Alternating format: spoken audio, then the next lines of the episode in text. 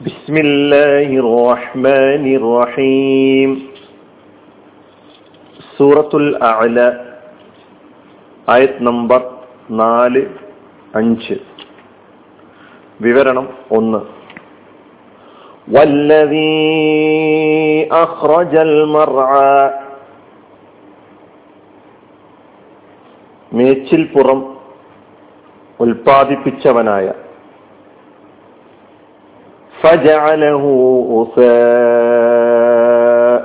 أحوى എന്നിട്ട് അവൻ അതിനെ ഉണങ്ങിക്കരിഞ്ഞ ചവറാക്കി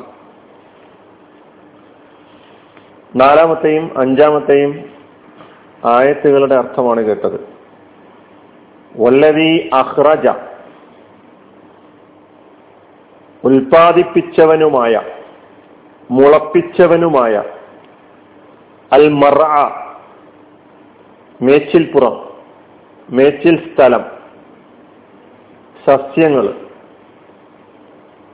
ഫജഅലഹു എന്നിട്ടവൻ അതിനെ ആക്കി. ഹുസാൻ ചവർ. അഹ്വ ഉണങ്ങിക്കഴിഞ്ഞ കറുത്തിരുണ്ട.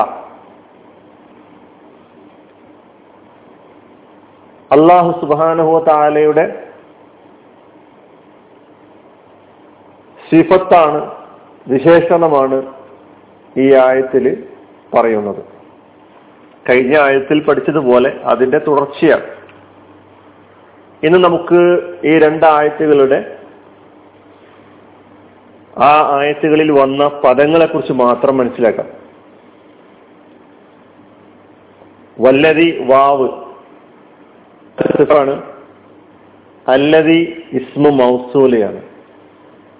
അഹ്റജ യുഹ്രിജു ഇഹ്റാജൻ അഹ്റജ മാതിയായ ഫിയലാണ് അതിന്റെ മുതാരി യുഹ്രിജു ഇഹ്റാജൻ ഫഹുവ മുഹ്രിജുൻ ഇവിടെ ഈ ആയത്തിൽ വന്ന അർത്ഥം ഉൽപാദിപ്പിച്ചു മുളപ്പിച്ചു.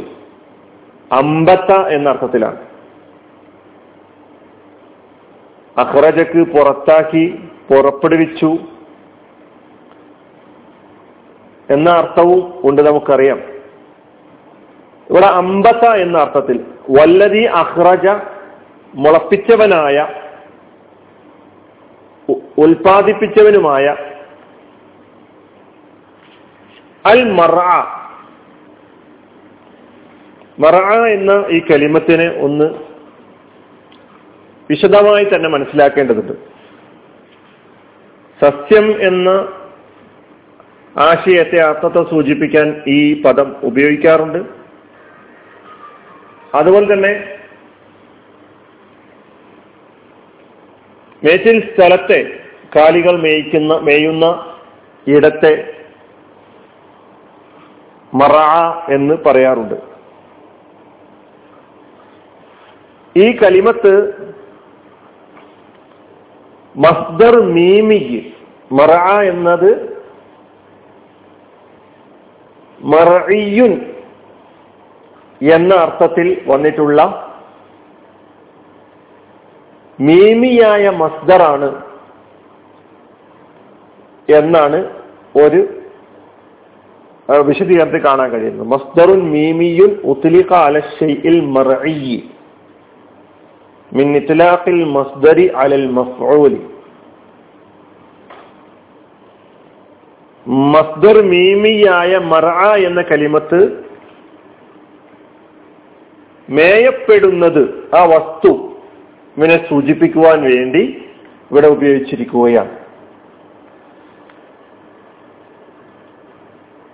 ഇമ്മ ഇസ്മു മക്കാൻ മറ എന്ന കലിമത്ത് ഇസ്മു മക്കാനാണ് ഇസ്മു മക്കാനി റഈ.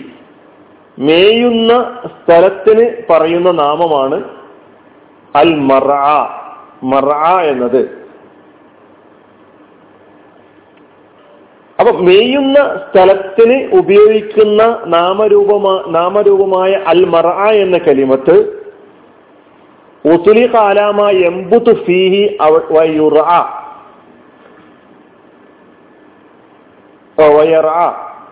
അവിടെ ഉൽപാദിപ്പിക്കു അവിടെ ഉണ്ടാകുന്ന അല്ലെങ്കിൽ അവിടെ മേയുന്ന ആ സാധനത്തെ സൂചിപ്പിക്കുവാൻ വേണ്ടി ഉപയോഗിച്ചിരിക്കുന്നു. അതായത് സസ്യം എന്ന അർത്ഥത്തിൽ ഉപയോഗിച്ചിരിക്കുന്നു. ആലങ്കാരികമായ പ്രയോഗമാണ് ഇത്തലാഖൽ ഇത്തലാഖൻ മജാസിയൻ. രണ്ട് നിലക്കായിരുന്നാലും ഈ രണ്ട് അർത്ഥങ്ങളും മേച്ചിൽ പുറം എന്ന അർത്ഥവും സസ്യം എന്ന അർത്ഥവും അൽ മറാക്കുണ്ട് എന്ന് മനസ്സിലാക്കാൻ വേണ്ടിയാണ് ഇത്രയും പറഞ്ഞത്. ഇനി മറ എന്ന ഈ കലിമത്ത് നാമമാണ് ഇസ്മാണ് ഇതിന്റെ ക്രിയാരൂപം. റ എന്നാണ് റഅൻ റിയായത്തൻ മറൻ റഅയൻ എന്ന മസ്തറും റിയായത്ത് എന്ന മസ്തറും മറൻ എന്ന മസ്തർ ഇതിനുണ്ട് ഫഹുവ റായിൻ അതിന്റെ ഇസ്മുൽ ഫായിലാണ് റായിൻ എന്നത്. റാ എന്നതിന് രണ്ടർത്ഥങ്ങളാണ് ഒന്ന് മേയുക എന്ന അർത്ഥമുണ്ട് അതുപോലെ തന്നെ മേയ്ക്കുക എന്ന അർത്ഥമുണ്ട്. അപ്പൊ മേയുക മേയ്ക്കുക. അതിൽ നിന്നാണ് ഇസ്മുൽ ഫായിലായ റായിൻ എന്ന പദം വരുന്നത്. റായിൻ ഇടയനെ സൂചിപ്പിക്കാൻ മേയ്ക്കുന്ന ആളെ സൂചിപ്പിക്കാൻ റായിൻ എന്ന് പറയാറുണ്ട്. മെച്ചിൽക്കാരൻ മേയുന്ന ഇടയൻ. അതുപോലെ റായിൻ എന്ന പദം ഭരണകർത്താവിനെ സൂചിപ്പിക്കുവാനും ഉപയോഗിക്കാറുണ്ട് ഭാഷയിൽ. ഇപ്പൊ വല്ലതി അഹ്റജൽ മറ എന്നതാണ് ഈ ആയത്തിൽ വന്നിട്ടുള്ളത്. അതായത് അള്ളാഹു അമ്പത്തമാഹുദ്വാബ് ഭൂമിയിലെ ജീവജാലങ്ങൾ അവക്കടെ ആവശ്യങ്ങൾക്ക് വേണ്ടി ഉപയോഗിക്കുന്ന എല്ലാ വസ്തുക്കളെയും അള്ളാഹു മുളപ്പിച്ചിരിക്കുന്നു. അതാണ് വല്ലതി അഹ്റജൽ മറ എന്ന് പറഞ്ഞാൽ അർത്ഥം. എന്നിട്ട് ഫജഅലഹു ഗുസാഅൻ അഹ്വ. ഫജഅലഹു ഫ. ഹർഫാണ്. ജാല യജാലു ജാല എന്ന കലിമത്ത് പഠിച്ചത്. ജാല മാലി യജാലു അതിന്റെ മുതാരി. ആക്കുക ആക്കി തീർക്കുക എന്നെല്ലാമാണ്. ആക്കി ആക്കി തീർത്തു എന്നതാണ് ജാലയുടെ അർത്ഥം. ജാല അവൻ ആക്കി. ആര് അള്ളാഹു ആക്കി. ഹു അതിനെ ഏതിനെ?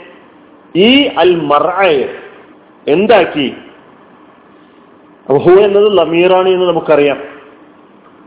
ആ ലമീർ കൊണ്ടുള്ള ഉദ്ദേശം അൽ മറ എന്നതാണ്. ഫജാലഹു അവൻ അതിനെ ആക്കി.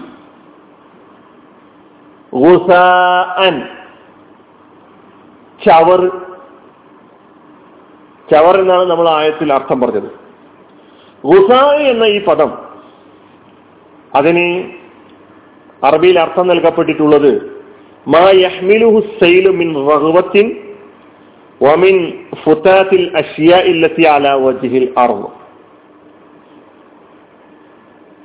വെള്ളം അതായത് ജലപ്രവാഹം വഹിച്ചു കൊണ്ടുപോകുന്ന ചണ്ടിയും ചവറും നുരയും പതയും ഒക്കെയാണ് ഉസാവ് കൊണ്ട് ഉദ്ദേശിക്കുന്നത്.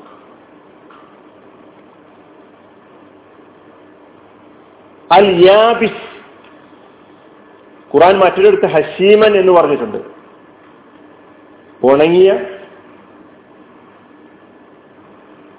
ചവറായി മാറിയ അതിനാണ് ഗുസ എന്ന് പറയുക. ചണ്ടിക്കും ചവറിനൊക്കെയാണ് ഗുസ എന്ന് പറയുക. അള്ളാഹുവിന്റെ റസൂൽ സല്ലാഹു അലൈഹി തങ്ങൾ ഈ സമുദായത്തിന് വരാനിരിക്കുന്ന ഒരു കാലത്തെ സൂചിപ്പിച്ചുകൊണ്ട് അന്ന് നാനാഭാഗത്തു നിന്നും ഈ സമുദായം കൊത്തിവലിച്ച് തിന്നപ്പെടും. അപ്പൊ സഹാബാക്കൾ ചോദിക്കുന്നുണ്ട് ഞങ്ങൾ അന്ന് എണ്ണത്തിൽ കുറവായിരിക്കുമോ? റസൂള്ള പറഞ്ഞു അന്ന് എണ്ണത്തിൽ കുറവൊന്നുമല്ല എണ്ണത്തിൽ കൂടുതലായിരിക്കും പക്ഷേ വലക്കിന്നക്കും നിങ്ങൾ അന്ന് മലവെള്ള പാച്ചലിൽ ഒലിച്ചു വരുന്ന ചപ്പ് ചവറ് ചണ്ടികളെ പോലെയായിരിക്കും എന്ന് പറഞ്ഞത്. അവർ റസൂള്ളി സലസം ഉപയോഗിച്ച പദം ഗുസ എന്ന പദമാണ്. ഗുസ എന്ന പദം ഇസ്മാണ് അതിന്റെ ക്രിയാരൂപം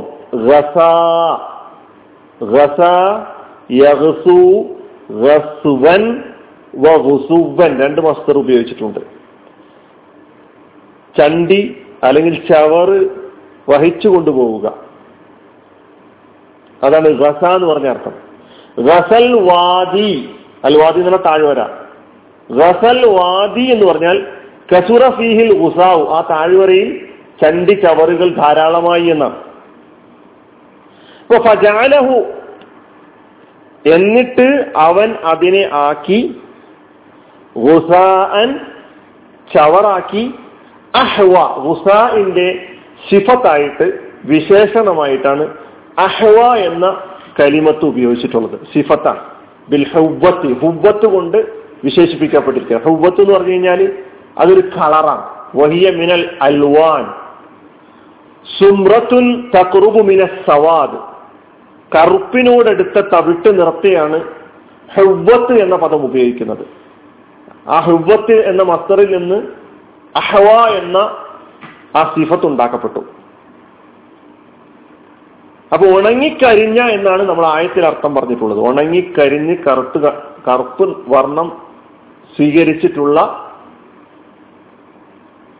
ചപ്പ് ചവർ ചണ്ടിയാക്കി അതിനെ അവൻ മാറ്റി എന്നുള്ളതാണ്.